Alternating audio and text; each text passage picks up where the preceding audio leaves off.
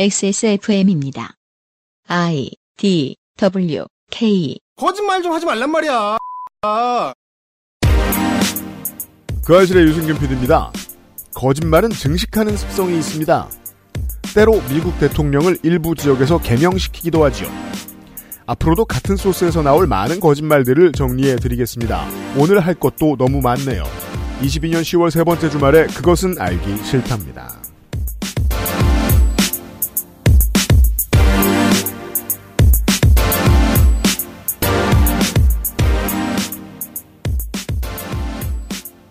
한국은 10월 한복판의 주말 오후입니다. 그것은 알기 싫다. 477회 토요일 순서를 시작합니다. 윤세민 에디터와 제가 헬마우스와 함께하고 있었습니다. 네, 안녕하십니까. 윤세민입니다. 거짓말의 증식은 우리가 학창시절 때 많이 경험을 했었죠. 그러니까 제가 계속 뭐냐 성적표 얘기를 할 수밖에 없고요. 어, 그렇죠. 가만히 보면 저도 레파토리를 좀 많이 만들어야 될 것 같은 게 헬마우스 코너 때마다 자꾸 떠오르는 게 그거밖에 없어요. 성적표 숨기기. 제가 음. 정말 많이 해봤나 봐요. 정말 많이 했거든요. 그렇군요. 네. 저희 부모님은 성적표를 안 봐서. 아 진짜요? 네. 음, 저는 누나들이 공부를 저보다 너무 잘해서 어. 네 어마어마한 핸디캡이 있었거든요. 예, 닌자처럼 숨어 다녔죠. 저는 이제 대신 담배 냄새에 대한 여러 가지 거짓말을 했죠. PC방에 있었다, 당구장에 있었다. 정류장에서 옆에 있는 서 아저씨가 계속 피우더니만. 그 아저씨와 키스했다. 어릴 때 하고 끊어야죠. 그럼 제일 좋죠. 원래 목표였는데. 네. 이게 저희는 큰 회사가 아니니까 제가 이런 경험 별로 없습니다만 요즘은 큰 회사 다닐 때는 그게 제일 문제거든요. 거짓말 많이 하는 사람이 조직에 큰 방해가 됩니다. 음, 맞습니다. 그가 장일 땐 짱이죠. 그런 이야기입니다.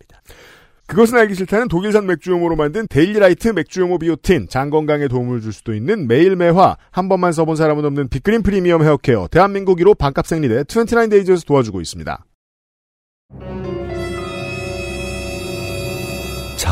지금부터 머리라는 단어를 입 밖에 꺼내면 죽는 거야. 데일리라이트 맥주 효모? 야, 아 그건 머리에 좀. 어, 어, 아! 말할 수 없는 고민? 직접 확인해 보세요. 데일리라이트 맥주 효모. calendula꽃 추출물 65%, salicylic acid 6가지 뿌리 추출물, 이 모든 걸 하나로 빅그린 카렌듈라 샴푸. 중지성용 탈모 샴푸 빅그린 카렌듈라. 아직도 생리대 유목민? 어떤 생리대를 써야 할지 불안하신가요? 100% 유기농, 발암물질 유해 성분 불검출. 어떠한 피부에도 자극 없이 안전하게. 무화학 수압 가공. 100% 국내 생산. 믿을 수 있는 생리대. 소중한 사람들, 소중한 당신에겐 29 데이즈 유기농 real cotton ultra slim. 29 데이즈 time attack이 돌아왔습니다. 방송이 업로드되는 지금, 지금! 14일이죠? 네. 14일부터 16일까지 3일간 어제군요. 어쩌지? 빨리 가세요. 네. 어제, 어제였어요? 네. 어제부터 네. 내일 모레까지. 윤면상 PD와 저의 커뮤니케이션 실패입니다. 다만 오늘 사실 수 있어요. 내일 모레가 아니고 내일이군요. 네. 일요일까지 사셔야 돼요. 네, 어제부터 내일까지 14일부터 16일까지 세일이 시작합니다. 무엇을 얼마나 깎아주 드리느냐? 드림핏 20%, real cotton 20%, 반값 생리대 10% 할인을 시작합니다. 네, quality가 더 나은데 안 그래도 훨씬 싼 걸 더 싸게 팝니다. 그렇습니다. 요새 29데이즈가 가격 할인 행사를 자주 합니다. 음흠, 이때를 노려 사면 아주 아주 저렴해집니다. 그렇습니다. 양일간 부지런히 get get. 이번 주 일요일까지만입니다. XS몰에서 29데이즈를 찾아주십시오. 이번 주 일요일까지라고 말하면 길 것 같지만 내일입니다.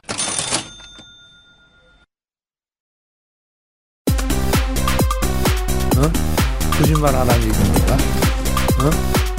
헬마우스 코너 한정판 공정과 상식의 거짓말 아카이브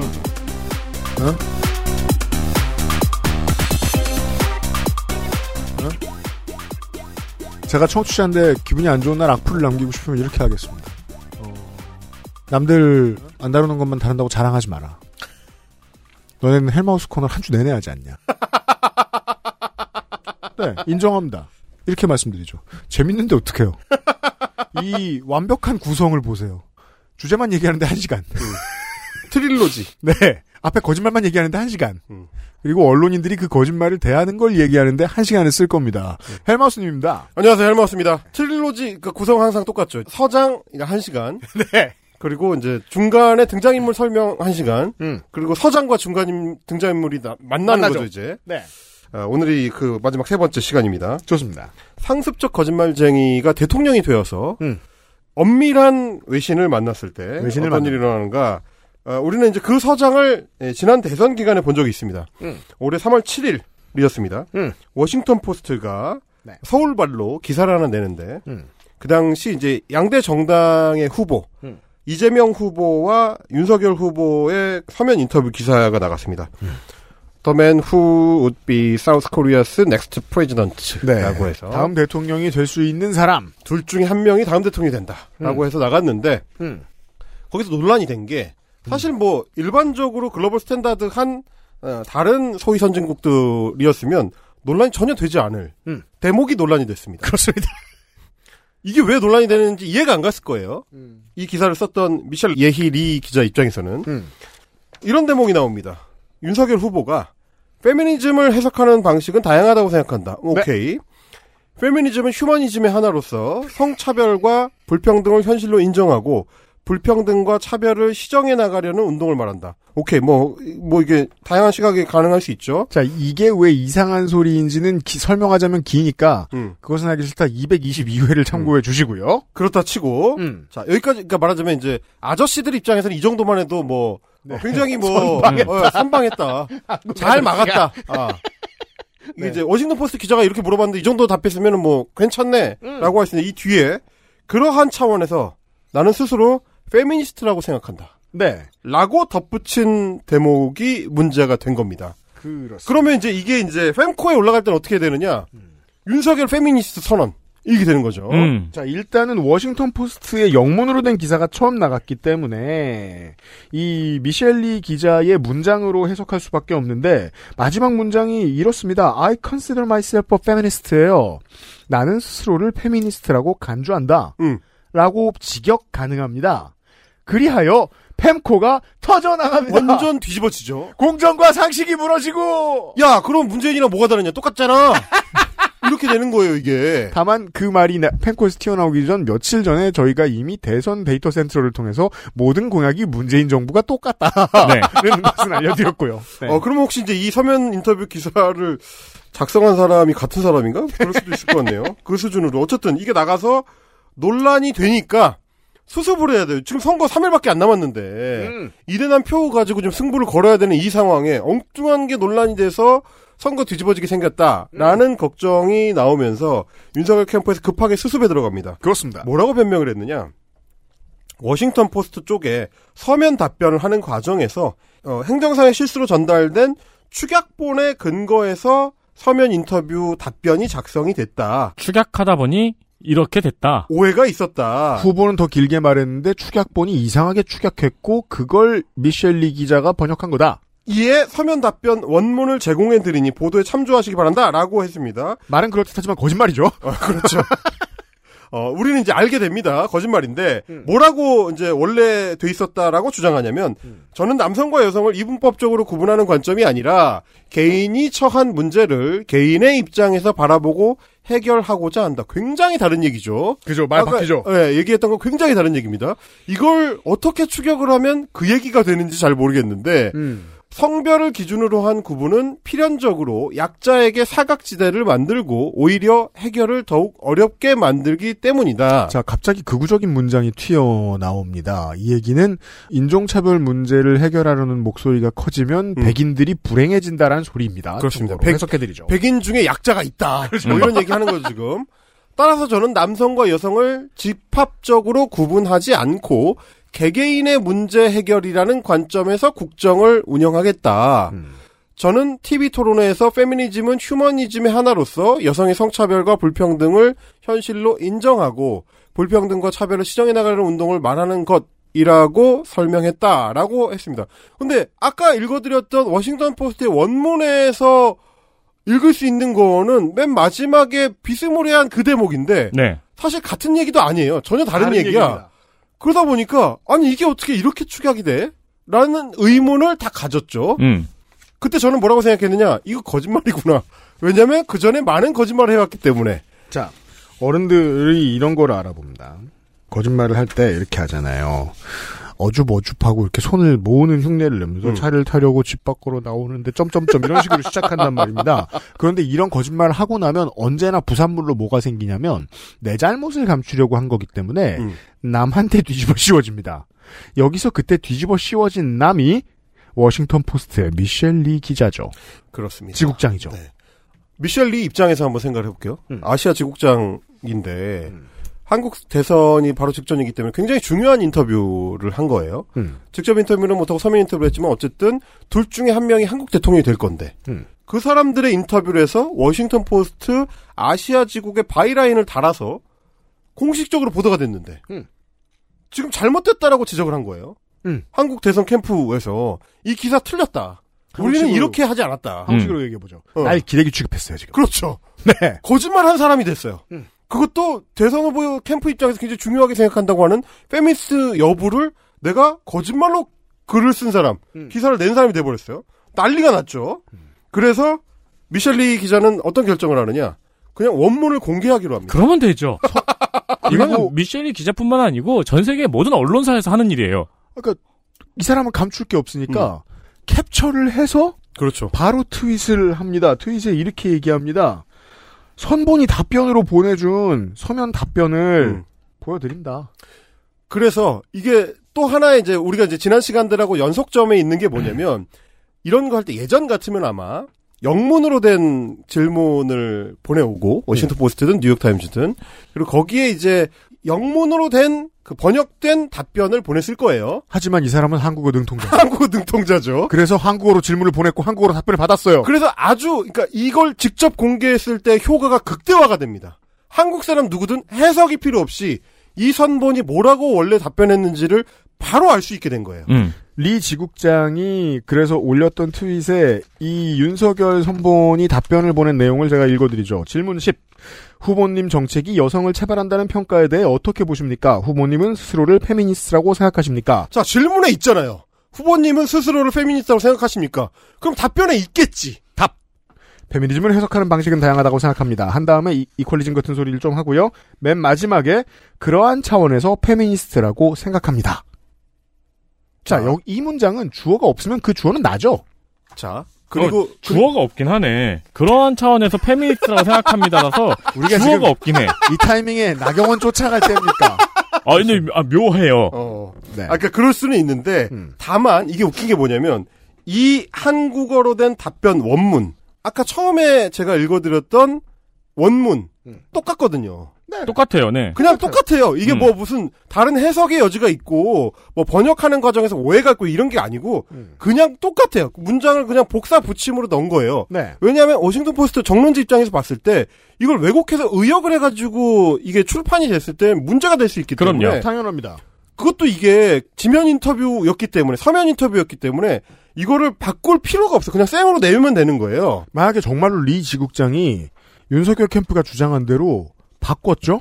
그러면 왜곡한 기자가 돼요. 그러니까 거짓말한 기자가 되는 거예요. 음. 아니 본사에 징계당해요. 자, 그래서 미셸리 지국장이 뭐라고 하느냐? 우리는 기사 속에서 전체 답변을 그대로 인용했다. 더 할 말이 없죠. 축약본 같은 게 어디 있냐? 어, 야, 니네가 준 대로 그대로 올렸는데 무슨 소리냐? 지금 이렇게 된 거예요. 그래서 이것도 이 난리가 나고 뭐 오해가 있었느니 어쨌느니 중간중간에 서로 이제 오가는 대화가 있고 그렇게 해서 잘 덮고 대선이 치러지고 대통령이 당선이 됩니다. 음. 근데 제가 주목하는 건 뭐냐면 당선이 된 3월 10일 그 이 시점에 저는 아 윤석열 정부가 시작부터 X나 꼬였다. 워싱턴 포스트라는 미국의 양대 정론지 음. 하고 시작하자마자 이 정권을 시작하면서 그냥 서로 거짓말 공방을 벌이고 시작을 했다는 거는 그렇죠.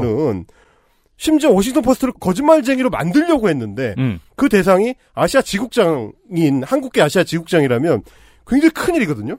그렇죠. 얘네 5년 내내 힘들겠구나. 음. 직감할 수밖에 없습니다. 진실 공방을 했습니다. 자, 그렇습니다. 소위 찍히고 시작한 거죠. 이 아저씨, 즉 대통령의 마음을 보죠. 집에서 막 던지면 누가 어, 대들지 않아요. 사무실에서 막 던지면 누가 대들지 않아요. 우리 이동훈 씨가 얘기했죠? 2시간 회의하면 1시간 59분을 자기가 떠드는 사람이라고? 그치. 즉 아무도 자기한테 반발을 못하게 하는 성격이라는 얘기입니다. 평생을 누가 나한테 반발하는 걸 못 봤습니다. 음. 날 때리는 부모님 빼고. 고쳐질 계기를 얻지 못하는 나쁜 습관은 백주대낮에도 반복됩니다. 그렇습니다. 그리하여 세계 시민이 되어 저잣거리에 나와서 똑같은 짓을 하다 걸린 거죠. 그러니까 이 워싱턴 포스트를 비롯한 이 장면을 목격한 다른 매체 기자들도 있는 거예요. 네. 제가 지난번에 소개를 해드렸던 어, 외신 기자지만 한국계거나 한국인인 사람들이 봤을 때 이 기가 막힌 광경, 워싱턴 포스트를 상대로 거짓말로 진실 공방을 벌여? 그런데 심지어 그 진실 공방을 벌이겠다라고 나섰던 이슈가 무슨 대북 정책이라든지 어, 대미 정책이라든지 대일 정책이라든지 이런 게 아니고 젠더 이퀄리티야. 나는 안티 페미니스트다. 그렇죠.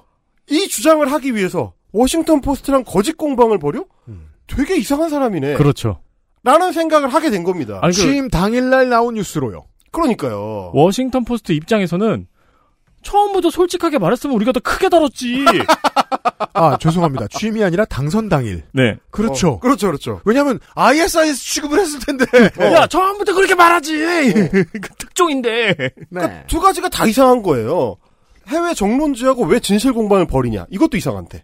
심지어 진실 공방을 벌이는 대상이 아, 중국 정책을 앞으로 우리가 어떻게 추진해 나갔다. 그러니까 이론의 여지가 있는 정책 대상이 아니고 그냥 내가 안티 페미니스트다. 그렇죠. 이 주장을 하기 위해서 이 거짓 공방을 벌인다? 일단 찍히고 시작을 한 건데 그러다 보니까 이 효과는 곧바로 다른 외신 매체들에 동일하게 적용이 됩니다. 워싱턴 포스트한테만 찍히고 끝나는 게 아니고 모든 외신 매체들이 동일한 시각으로 윤석열 정권을 보게 되는 거죠. 같은 수도권에 사무실들이 있고요. 그, 그 정보를 공유하고요. 예, 몇 초 안에 트위터에서 만날 수 있는 건 말할 것도 없고요. 그렇습니다. 그래서 3월 10일에 당선 때부터 이 기사가 뽑혀 나가는 제목이 뽑혀 나가는 양태가 굉장히 불량합니다. 망합니다. 예. 워싱턴 포스트 3월 12일에 당선될 때 뭐라고 제목을 뽑았냐면 안티 페미니스트 정치 신예의 대통령 당선. 그렇죠. 이게 헤드라인이에요. 그게 겨- 거짓말의 결과예요. 아니 너무 우- 이게 저는 너무 어이가 없는 게 아무리 그래도 세계 주요 국가의 수장으로 방금 막 당선된 당선자한테 성차별주의자가 당선됐다라니. 이게 저주를 하는 거거든요, 사실은. 왜 이렇게 박하지? 방네. 우리가 지금 알려드린 거예요. 그 생각해보세요. AFP 통신이 이렇게 보도를 하면 유럽에 기사가 나갈 때 다 이렇게 나가요. 그렇죠. 이렇게 AFP 이렇게 써 있었거든요. 이렇게 써 있었으니까. 아니, 그냥 워싱턴 포스트가 이렇게 보도했다란 기사도 수백 건이 나가죠. 그렇죠. 네. 이렇게 나가는 거고 가디언도 이렇게 보도를 했습니다. 윤 당선인은 유세 기간 동안 안티 페미니스트를 자처하며 수많은 반증에도 불구하고 한국 여성들이 제도적 차별을 받지 않는다고 주장했다. 자, 여러분 이게 가디언을 통해서 영국에 소개가 되면 가디언을 보는 많은 범좌파, 범진보 영국 시민들이 봤을 때는 얼마나 이상한 사람으로 보이겠어요. 더 나아가 내가 그 구호도 좋아요. 내가 K컬처 덕이다. 음. 볼거 아니에요. 그렇죠. 예. 그러면 한국 대통령이 안티페미니스트다. 음. 이게 이마에 이렇게 박아놓고 시작하는 거거든요. 어쨌든 늦나마 더 크게 정정 보도가 되긴 했네요. 그렇습니다. 네. 그러니까 이제 해외 기사에 관심이 좀 많은 분들이라면 브라질에서 보우소나루가 처음 당선이 됐을 때 음. 접했던 그 헤드라인들을 음. 한국 대통령 대상으로 다른 나라 사람들이 보고 있었다. 맞습니다. 이렇게 생각하시면 됩니다. 그래서 우리가 지금 갖고 있는 보우소나루에 대한 그 많은 편견들이 사실 당선과 동시에 형성됐듯이 네. 윤석열 대통령에 대한 어, 많은 편견들이 이미 올해 3월 10일자로 전 세계에 타전되고 있었다. 그 사랑에 맞지 않는 세계 시민들은 3월 10일부터 알게 됐다는 겁니다. 그렇습니다. 이미 한국 대통령이 이상하구나. 라는 거를 알고 있었다는 거고요. 그럼 여기서 끝나지 않습니다. 언론인은 사람이에요? 어, 그렇습니다. 자, 언론인은 아니 내가 제대로 보도를 했는데 진실 공방을 당해? 그랬을 때 인상이 강력하게 남습니다. 이를 갈죠. 아니 솔직히 베테랑 언론인의 입장에서 지국장의 입장에서도 한국 검찰이 뭐 어떻게 하고 사는 사람인지 자세히 몰랐을 수도 있어요. 뭐 이문정 검사장처럼 잘 알진 못할 거 아니에요. 음. 다만 어 그런 게 있어 하고 뒤져보다가 좀 느끼긴 했을 겁니다. 공부할 시간도 충분했고 공부하고자 하면 주변에 알려줄 사람도 많아요. 여긴 한국이니까 이제 압니다. 알죠. 아는 상태에서 음. 기사를 씁니다. 자, 아는 상태에서 기사를 쓰면 뭐냐면 약점이 어딘지 알게 됐다는 것과 같은 얘기입니다. 그러면 자꾸 초점을 맞추게 되는 포인트도 글로 가죠. 매번 물어보게 됩니다, 이제. 음. 한국의 대통령실에 출입하는 외신 기자들은 전부 이 얘기에 주목하는 거죠. 음. 한국 대통령은 안티 페미니스트적인 인식을 갖고 있기 때문에 글로벌 시민들한테 이 부분에 대해서 의문 해소를 시켜줘야 된다. 음. 이런 인식을 갖게 되는 거고 정권 출범하고 곧바로 이어졌던 5월 말에 있었던 한미 정상회담. 음. 정권 입장에서는 가장 중요한 초기 이벤트죠. 그렇죠. 엄청나게 중요하고 그래서 여기서 일어나는 일들이 해외로 어떻게 타전되느냐가 향후의 어떤 정권의 명운을 결정하는데 한 요소가 될 수도 있습니다. 외교할 때마다 지지율이 떨어지는 매직은 지금 우리가 늘 보고 있으니까 익숙한 거지 원래 2021년까지는 세상에 없던 문법입니다. 그렇죠. 대한민국에서는 전 세계 어디에도 없어요. 네. 윈스턴 처칠이 그렇게 얘기했거든요. 보 통 정상회담은 실패하지 않는다. 보통 지지율을 올리려고 급하게 외교회담을 잡죠. 그렇죠, 그렇죠. 방금 당선되고 지지율 50% 정도를 넘나들던 때 저는 상식적으로 그렇게 예상했습니다. 아, 50%에서 시작하는구나. 뭐 60% 10%까지 올라갈 수도 있겠구나. 왜냐하면 바로 한미 정상회담도 하니까. 그렇죠. 그래서 의미심장하게 여기에 총력을 집중해서 이걸 어떻게 잘 만들어낼 것인가 고민을 했는데 그 모든 고민과 노력이 워싱턴 포스트 한 기자의 질문 하나로 날아갑니다. 무화돼 버립니다. 네. 네가 바이든을 만나서 무슨 대화를 했든 음. 그것은 헤드라인에 올라가지 못한다. 그렇죠. 아니 아무리 약한 상대를 만나러 가더라도 그 상대한테 그 전에 내 약점을 메일로 보내줬잖아요. 그렇죠. 그런 다음에 만나러 가잖아요 지금. 아, 브리핑을 했죠 본인이. 아, 내 약점은 어디 어디 어디다. 브리핑을 하고 만나러 간 거예요. 아, 물론 반대로 말했죠. 음. 아니, 난 사실 거기, 거기가 그렇게 약하지가 않다. 그래서 그 기자가 때려봅니다. 어. 아 그러니까 계속 들어가. 그랬더니 바로 K.O. 개차량 개 차량 할 때 괜히 나 턱 되게 세. 장난 아니야. 그러면 내밀고 뭐. 없어. 그 슬쩍 건드려 본 겁니다. 상황이죠. 내미니까. 어. 네. 그래서 첫 한미 정상회담을 했는데 워싱 기자들이 쭉 참석한 가운데 워싱턴 포스트 기자가 손을 들고 질문을 합니다. 음. 한국 대선 기간 동안에 여성가족부 폐지를 약속했던 점, 그리고 한국이 여성의 사회적 지위가 낮은 사회라는 점, 내각 인선에 있어서 어, 현재 압도적으로 남성이 많은 점 등등을 줄줄이 열거를 합니다. 표정이 구겨지겠죠? 네. 그 사실은 이거는 앞선 맥락을 좀 볼 필요가 있는데 그때 강인선 대변인이 어, 질문을 뭐 이거 이거 이걸로 한정해 달라라고 요청을 했습니다. 음. 뭐 한반도 상황이랑 뭐 이런 네. 것들로 한정해 달라 음. 요청을 했는데 어, 내신 기자들은 따를지 몰라도 음. 외신 기자들은 안 따르죠. 그럼요. 우리도 미국 가가지고 두유노 강남 스타일 했는데요. 아, 그렇지, 그렇지. 어, 비슷한 걸 하는 거죠, 지금. 그렇죠. 음. 어. 자, 니네 지금 정부가 이렇게 성평등 정책에 있어서 문제가 많다. 네가 공언하지 않았느냐. 음. 그러면 여성의 대표성 향상과 성평등 증진을 위해 어떤 역할을 할 생각인가? 네. 라고 물었습니다. 그때 윤석열 대통령은 짧은 아무- 시간 동안 아무 준비가 안 돼 있었죠. 네. 안드로메다를 다녀옵니다. 어. 갑자기 여러 가지 생각을 하는 표정이 됩니다. 그렇죠. 이 답변은 어떻게 되는가? 음. 7초 동안 그래서 답변을 하지 못하는 사태가 벌어지죠. 아, 저 이 경험 있어요. 고등학교 때, 음. 중학교 때였나? 집에 문을 열고 들어갔는데, 음. 엄마가 내 담배를 마루 한가운데 놓고 앉아 있었어요. 근데 담배값에 여가부 폐지 쓰는 거야.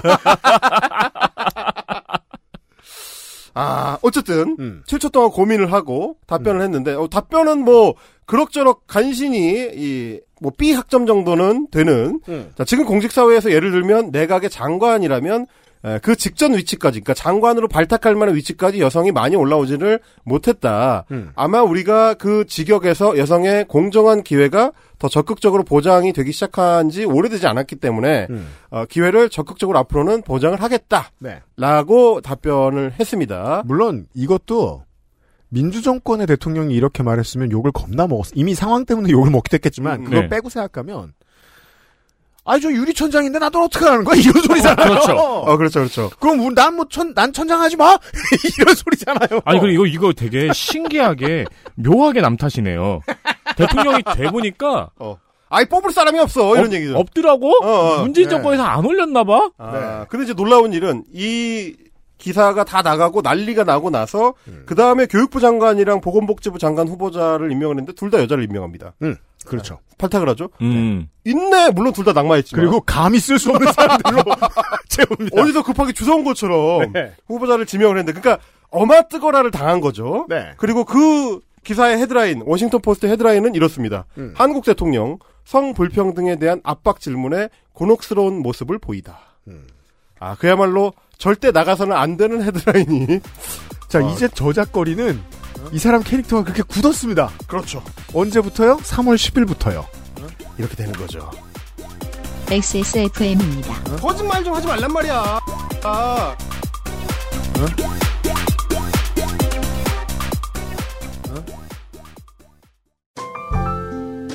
오랜만에 엄마 보고 왔더니 마음이 짠하더라고.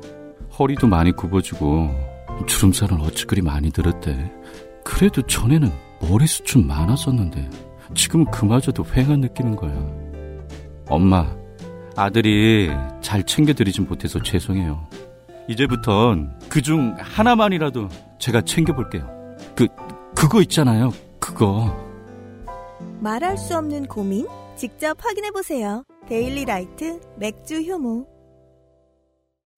매일 매화는 불규칙한 식습관, 스트레스로 인해 예민해진 배변 활동을 원활하게 도울 수 있는 건강 기능 식품입니다. 매일 보는 즐거움, 매일 매화. 제조 극동의 칩함 판매 TNS 건강 기능 식품 광고입니다. 클렌징 화장품도 따로 쓰며 꼼꼼히 세안하는 당신. 혹시 그거 아세요? 두피 모공의 크기는 피부의 2.5배, 피지 분비량은 2배? 두피야말로 꼼꼼한 클렌징이 필요하다는 거. Big Green 두피를 씻자. 빅그린 카렌듈라 샴푸.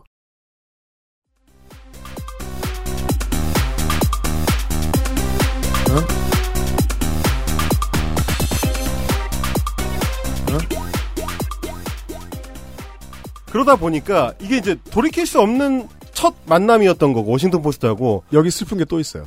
문제는 저잣거리가 반응이 이렇잖아요. 음. 계속 타이틀이 그렇게 나오잖아요. 음. 대통령실도 볼 거 아니에요. 근데 버릇이 안 고쳐집니다. 음. 이게 문제예요. 그러니까 계속 디세션 좀 더 줘라. 다리 고만 높이 들어라. 그만 벌려라. 예, 고만 벌려라. 늦게 뿌려라. 아무리 얘기해도 안 고쳐지는 거예요. 그렇지. 언제까지? 지금 우리가 녹음하고 있는 이때까지.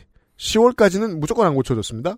근데 우리 아직 시작도 안 했습니다. 자, 그래서 세계적 정론지랑 잘못된 만남을 추구하고 그 뒤로 계속 그걸 지적을 받으면 문제가 뭐냐면 모두가 알게 된다는 거죠. 아까 이제 저작거리의 전시가 됐다라고 이제 설명을 해주셨는데 음. 저작거리의 전시가 되면 그냥 지나가던 장삼이사 음. 예, 평범한 독자들 영국에 사는 뭐 제임스도 보고 음. 뭐 프랑스에 사는 장폴도 보고 다 보게 되죠. 음. 근데 보게 되는 사람 중에 미국 부통령도 포함이 됩니다. 졸라 많은 사람이 봐요. 네. 그렇죠. 이건 워싱턴 포스트니까. 그건 순전히 너무 많은 사람들이 어, 보게 됐기 때문에 어, 그런 식으로. 모수의 유명한 매체니까 들어가는 겁니다. 바이든도 보고 해리스 부통령도 보는 거죠. 음. 그리고 다른 매체 기자들도 보는 겁니다. 음. 그러면 해리스 부통령과 윤석열 대통령이 만났을 때 그 얘기가 나오게 돼요. 그렇죠. 이게 윤석열 정부가 처한 곤란한 지점입니다. 가만히 앉아서도 예상할 수 있습니다. 카말라 해리스를 언젠간 만났을 겁니다. 카말라 해리스는 정치적으로 인권 문제를 좀 더 열심히 얘기해야 되는 사람입니다. 왜냐하면 투철한 시장주의자라는 이미지를 지지자들로부터 약간 물을 타기 위해서라도 음. 이렇게 떠들 필요가 있는 사람입니다. 이 사람을 만나면 뭔가 성평등 관련된 아젠다를 똑바로 다루지 않는 정상은 관련돼서 한마디 들을 가능성은 100%예요.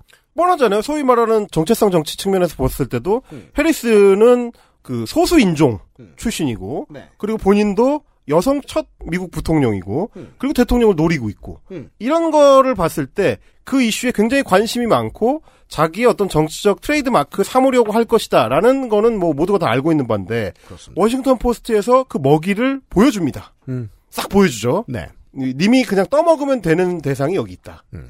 이렇게 보여줍니다. 그래서 어, 일본을 거쳐서 한국에 오는 얼마 전에 그 일정 때 뉴욕타임즈와 일본에서 인터뷰를 하는데 음. 당당하게 얘기하죠. 네. 연합뉴스의 기사 제목이 이랬습니다. 첫 방한하는 미국 부통령 흉악한 행위 도발적이다. 점점점. 그 뒤에 뭐냐? 윤 정부의 성평등 문제 제기할 것이다. 연합뉴스발 제목입니다.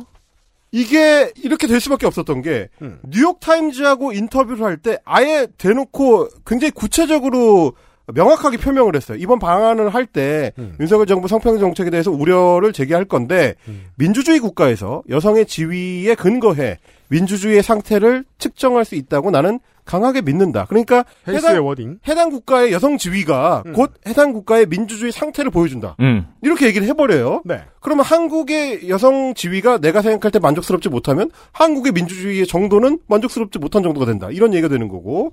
그래서 윤 대통령에게 이 문제를 꺼낼 계획이다. 그러면서 뭐라고 얘기했느냐. 정부를 포함해 그 나라 체제의 모든 부문에서 여성의 대표성 문제를 제기하겠다. 먼저 이렇게 말해놓고 왔다고요, 한국에. 자, 어디다 얘기했냐면 뉴욕타임즈 얘기를 했습니다. 아. 뉴욕타임즈를 바보를 만들어야죠, 이제 윤석열 정부는. 아까 말씀하신 것처럼 부통령이 불어 이 말을 한다는 거는 그렇죠. 이거는 확실히 미국에서 윤석열 대통령의 캐릭터가 보고 있다는 거예요. 이렇다는 그거를. 거네요. 네. 그러면은 그러니까 미국인들이 어 한국에 가서 윤석열 대통령을 만난다고 그 사람 그 성차별주의자잖아. 그렇지. 그거 안 물어보려나? 이 궁금해 한다는 거죠. 그래서 뉴욕타임즈가 똑같이 궁금해해서 뉴욕타임즈 기자도 부통령한테 물어본 거죠. 그럼 가면 그 얘기 하실 거예요?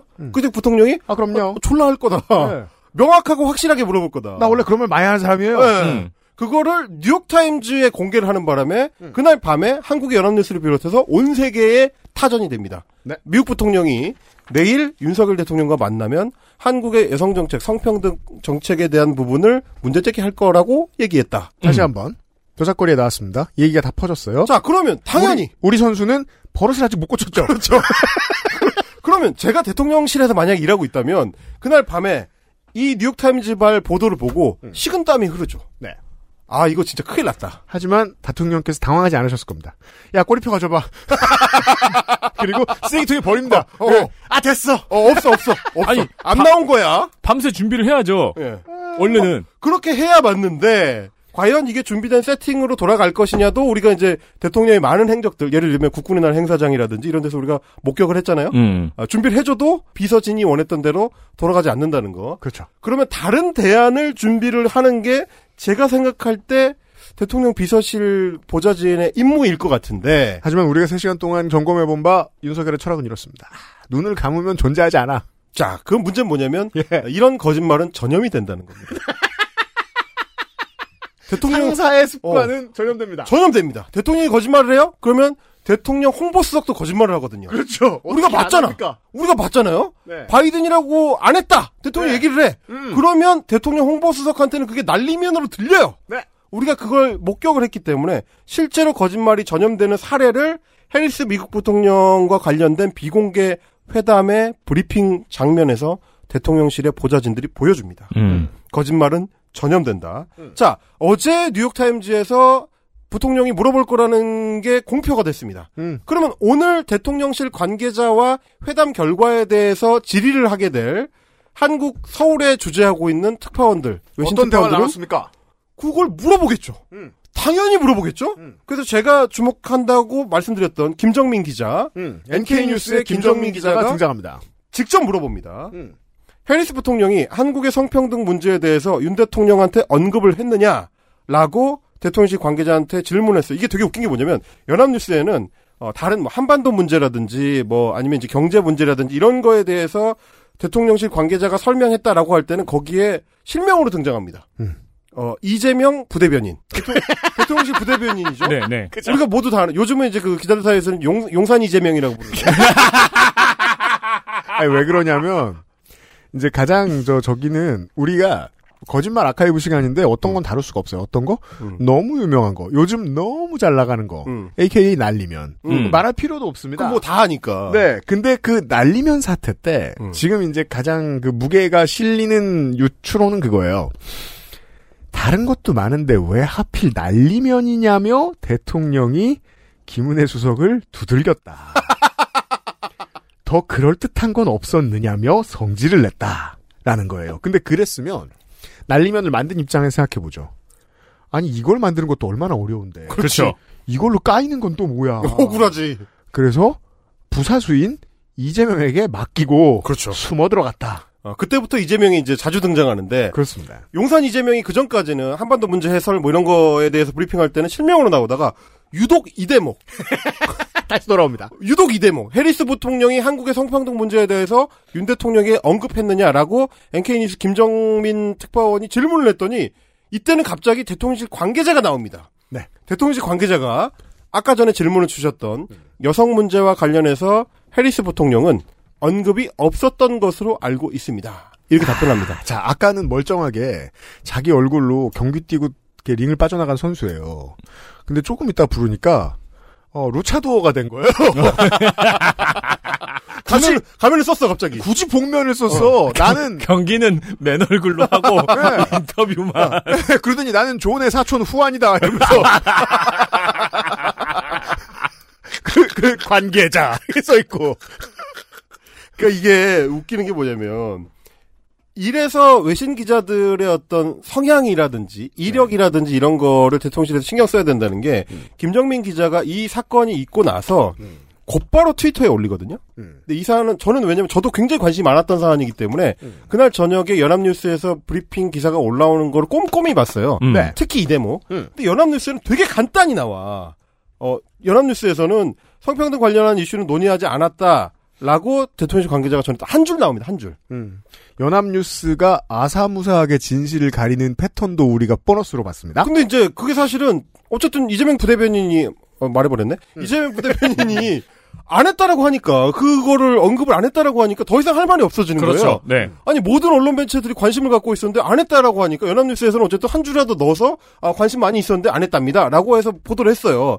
근데 김정민 기자는 이 사안이 나오자마자 이거 엄청 이상한 일이기 때문에 곧바로 트위터에 이걸 올립니다. 그러니까 Korean Pro Korea Pro라고 김정민이 이제 일하고 있는 데가 두 개인데 NK 뉴스하고 코리아 프로라는 다른 매체. 네. 여기에 이제 기사를 속보로 타전을 하면서 이 사안에 대해서 트윗 타래로 Korean wording이라고 해가지고 한글로 적어버려요. 한글로 적습니다. 네, 이재명 부대변인이 뭐라고 답변했는지. 아까 전에 질문 주셨던 이거 왜 그러냐면 다른 거 를 세 개를 질문을 같이 했는데 그 중에 이 질문이 있었고 앞에 거에 대해서는 이재명 부대가 이제 쭉 설명을 하고 그리고 마지막에 아까 전에 질문 주셨던 여성 문제에 관련해서 해리스 부통령은 언급이 없었던 것으로 알고 있습니다. 심지어 여기 얘기할 때 이거 쓸 때 쉼표를 두 번 뚝뚝 끊어요. 음. 그러니까 굉장히 상세하게 지금 전에 음. 네. 실제로 뭐라고 아, 했는지를 이런 의미군요. 이 워딩을 그대로 갖다가 이제 북쳐버린 거죠. 그리고 아. 강조하기 위해서 김정민 기자는 코리안 워딩이라고 친절하게 직접 들은 말을 그대로 썼다고 강조해 그렇습니다. 줍니다. 다른 트윗은 다 영어로 돼 있는데 네. 이 부분만 명확하게 한글로 씁니다. 그 자기가 생각해도 이상, 이상하거든요 이게. 청취자 여러분들도 이제 이 이재명 부대변인의 목소리를 좀 아실 겁니다. 왜냐하면 김은혜 선발 투수가 지금 손에서 피가 나서 물러난 뒤에 네. 요즘 던지고 있잖아요. 계속 그렇죠, 방송에 그렇죠. 나와서. 음. 그러니까 이 모든 외신 기자들이 이상하게 생각했죠. 그래서 이거를 트윗을 올렸는데 문제는 곧 이어서 백악관이 홈페이지에다가 공식 브리핑을 올립니다. 저작거리엔 백악관도 있어요. 난 이게 너무 이상한 거예요. 너무 웃기는 거야. 대통령실 내가 보좌진이다. 어저께 저녁에 뉴욕타임즈하고 부통령이 인터뷰를 했는데 거기서 한국 가면 윤석열 대통령한테 여성정책 관련된 부분은 문제 제기할 거라고 얘기했다. 그럼 당연히 질문을 하겠죠? 안 할 리가 없어. 그러면 미국 부통령이 뉴욕타임즈에 허언을 한 게 되잖아요. 그렇죠. 그럴 리가 없단 말이에요. 그 이재명 부대변이 요 한 줄의 거짓말을 하기 위해서 지난번에는 워싱턴 포스트 지국장이 거짓말쟁이로 만들었어야 됐는데 근데 이번엔 부통령이야. 이번엔 미국 부통령을 거짓말쟁이로 만들어야 되는 거예요. 미국 상원 의장이자 미국 number two를 거짓말쟁이를 만들려고 시도를 한다는 게 저는 너무 어이가 없는데 그러면 당연히 미국 부통령이 한국 대통령과의 동맹과의 회담 결과를 브리핑 할 것이다. 이건 너무 뻔하잖아요. 그렇죠. 너무, 너무 당연하잖아. 브리핑 할 거잖아요. 그러면 거기에 한반도 문제에 대한 뭐 의견을 나눴습니다. 이런 것도 들어갈 것이고 이재명 부대변인의 신락 같은 기대는 이건 우리 대통령이 그러하듯이 여성 정책 문제는 우리가 설령 대화를 나눴다고 하더라도 그렇게 중요한 문제는 아니니까 네. 백악관에서 공식 브리핑을 할 때는 굳이 언급하지 않겠지. 이게 음. 중요하죠. 이게 신락 같은 기대예요. 신락 같은. 그러니까 말하자면 해리스 미국 부통령이 윤석열 한국 대통령과 같은 인간일 거라고 생각을 해야 돼. 맞아요. 그런 기대를 해야 거짓말을 할 수 있어요. 아, 나 이런 경험 있어요. 집 앞에 숨어서 담배를 피고 있었는데, 음. 고등학교 이- 때군요. 이모가 지나가면서 본 거예요. 이모, 좋죠. 우리 엄마 만나러 가는데. 아, 그렇죠. 아, 그때부터 나는 이모가 저걸 엄마한테 말할 것인가. 아, 그렇지. 말을 안 했으면 좋겠는데. 이모도 나랑 비슷한 사람이라면 말 안 하겠지. 그렇죠. 이모가 청소년 흡연에 관대한 사람이길 기대하는 거죠. 다른 중요한 일도 많은데 어, 하지만 그렇죠. 상식적인 이모는 엄마한테 뛰어가면서 담배 핀다고 니야. 그쵸. 그거를 이모가 나보다 먼저 들어가고 제가 밖에서 손톱을 물어뜯고 있었거든요. 그렇죠, 그렇죠. 지금 이재명 대변인이 그 심정이죠. 그런 심정이거나 심지어 현실을 잊고 싶었겠죠. 그렇죠. 미국 부통령의 한국 대통령과의 면담 내용은 공식 브리핑 되지 않는다. 이런 기대를 하지 않는 이상 어, 할수 그렇죠. 없는 건데 혹시 우리 이모가 아닌 건 아닐까? 당연히 했습니다. 당연히 그런 아. 관련한 이제 명언은 저 15년 전에 나왔죠. 사실 나 이명박 아니다. 거짓말을 하다 하다 하다 안 되면 identity를 부정해야 되거든요. 그럴 수 있는 거죠. 그래서 미국 어, 백악관에서 뭐라고 브리핑 내용을 적었느냐 별도의 paragraph로 하나 뺐습니다. 음. 부통령은 바이든 해리스 정부가 대한민국과 전 세계의 성평등과 여권 신장을 중요한 우선순위로 여긴다는 점을 강조했다. 이렇게 돼 있습니다. 라고 잘 보이게 써줍니다. 아, 그리고 이제 보시면 아시겠지만, 그 영어 원문을 보면은, 사실은, in the ROK, and around the world라고 돼 있어요. 네. 포인트는 결국 ROK거든요. 대한민국이죠. around the world는 그냥 붙인 말, 그냥 쓱 지나가는 말이에요. 아, 그렇죠. 그러니까 한국에 있어서 성평등과 위민 파워에 대한 중요성 우리가 엄청 우선순위를 두고 있다. 라고 한국 대통령한테 말했다라고 강조를 해버리면 동사는 언더스코어 강조하다. 얼마나 중요하게 생각하고 있는 것인가라는 거거든요, 이게. 맞아. 그러니까 사전에 만나기 전에 뉴욕타임즈랑 인터뷰를 할 때도 내가 이 얘기를 할 거라고 공언을 했고 윤석열 대통령을 만나서도 굉장히 강한 어조로 이 부분을 강조를 했고 그거를 백악관 공식 브리핑에 집어넣어서 한 번 더 강조를 했습니다. 그러면 미국 부통령이 이걸 얼마나 중요하게 생각하는 거예요. 그리고 미국 부통령이 그걸 중요하게 생각할 거라는 거를 우리는 그의 지난 행적을 통해서 그리고 정치적 어떤 위상을 통해서 알고 있습니다. 네. 대통령실도 알아야 되는 거고 이런 식으로 흘러가는 거라는 걸 예측을 해야죠. 근데 이재명 부대변인 한국 대통령실 관계자는 이걸 거짓말을 했습니다. 그런 언급을 하지 않았다. 안 왔다. 어떻게 이게 가능한 거야? 난 이게 이해가 안 돼요. 한국 보수의 전통적인 습관을 좀 짚을게요. 옛날 일에 대해서 얘기하는 사람들 아직도 그런 얘기합니다. 굳이 저렇게까지 할 필요 없었는데 87년에 저렇게 많은 사람들이 다 삐져나왔다. 그리고 지들이 잘해서 잘 된 줄 안다. 아니다. 미국이 전두환을 끌어내린 거다. 이렇게 얘기합니다. 순서가 바뀌었죠. 한국 사람들이 목소리를 이렇게 많이 내자 미국 정부는 드디어 결단을 내릴 근거를 얻게 된 셈입니다. 수입 쇠고기 때를 돌이켜볼까요? 제가 가끔 얘기하죠. 어, 핀트가 맞지 않는 주장을 할 수도 있다, 시위대는. 다만, 그렇게 많은 시민들이 뛰쳐나왔다. 단지 쇠고기 협상 때문에. 라는 사실이 미국에 알려지자, 한국 대표단은 엄청난 카드를 쥐게 됩니다. 그렇죠. 그래서 수입에 있어서 함부로 개방할 수 없는 어떤 것들이 있다는 말을 할 수 있는 힘을 얻게 됩니다. 음. 시민들이 움직여서 말을 하면 국제사회가 듣는다는 사실을 한국 보수는 자꾸 외면하려고 들어요. 그렇습니다. 그리고 그게 외면할 때 선거를 통해서 외면해도 되네라는 인증을 몇 번 받아본 경험이 있기 때문에 더 강화가 되죠. 그 좋았던 시절이 얼마나 멀어졌는지에 대한 이야기가 이번 주 헬마우스 코너인 겁니다. 아직 더 남아있어요. 그렇습니다. 자, 이렇게 이제 까이니까. 네, 개까이니까. 진실이 드러났어요. 네. 그리고 모두가 알게 됐습니다. 그 사이에 손톱 10개 다 없어졌을 거예요. 그렇습니다. 그리고 이제 한국 기자들도 알게 됐죠. 택배 뛰다가 놀랍니다. 어! 한국 기자들이 추궁을 하죠. 아니, 대통령. 말 안 했다며. 어, 안 했다며. 백악관에서 공식적으로 했다고 하는데 뭐 어떻게 된 거냐. 그리고 NK뉴스의 김정민 기자도 계속 추궁합니다. 네. 그리고 심지어 그걸 계속 트위터에 올려요. 내가 대통령실에 재해명을 요청했는데 아직 답변이 오고 있지 않다. 음. 이거를 트위터로 올려. 네. 그리고 그걸 전 세계 다른 기자들이 다 봐요. 그렇죠. 이런 일이 벌어지니까 어쩔 수 없이 나중에 이제 백악관의 설명에 맞춰서 음. 추가 입장을 냅니다. 대통령실이. 근데 약간 맥락이 달라요. 대통령실 해명에 따르면 이렇습니다. 윤 대통령이 먼저 잠시 후에 있을 부통령과 한국 여성 리더들과의 만나는 행사가 있는데 음. 그거를 먼저 언급을 하면서 여성들의 참여에 대한 얘기를 꺼냈고 음. 그리고 부통령이 그거에 대해서 미국 정부도 여성 역량 강화 문제에 깊은 관심을 갖고 있다라고 화답했다. 이렇게 발표를 합니다. 아까 전에 갑자기 마스크를 쓰고 나왔던 그 부대변인의 말과 달라졌습니다.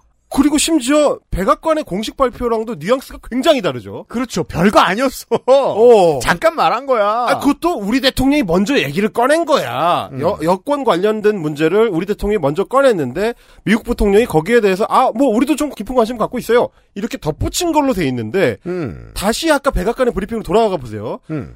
해리스 부통령은 바이든 해리스 정부가 대한민국과 전 세계의 성평등과 여권 신장을 중요한 우선순위로 여긴다고 강조했다. 이렇게 돼 있습니다. underscore 할 거라고 했다니까. 이거는 아 미국도 여성 역량 강화 이- 단어도 다르죠. 음. 여성 역량 강화 문제에 깊은 관심을 갖고 있는 이거랑 다른 거예요. 네. 일단 한국이라는 단어가 쏙 빠져 있고, 그렇죠. 그러니까 그냥 일반적인 여성들의 역량 그죠. 강화에 관심이 있는 것처럼 한국 정부가 성차별을 한다는 게 아니고 내가 원래 거기 관심이 많아요. 어, 굉장히 정도를 말한 관심이 많아요. 거야. 내가 이런 것처럼 보입니다. 윤석열 대통령이 아 저도 관심이 많아요. 이러고 지나갔다는 심지어 뜻인 내가 거예요. 아 제가 거기에 관심이 많은데요 했더니 미국 부통령이 어 나도 많아요 이러고 넘어갔다는 거예요. 자, 이 해석 화용론을 깊이 적용하면 거짓말입니다. 그렇습니다. 그러면 우리는 계속 의심을 유지할 수밖에 없는 거예요.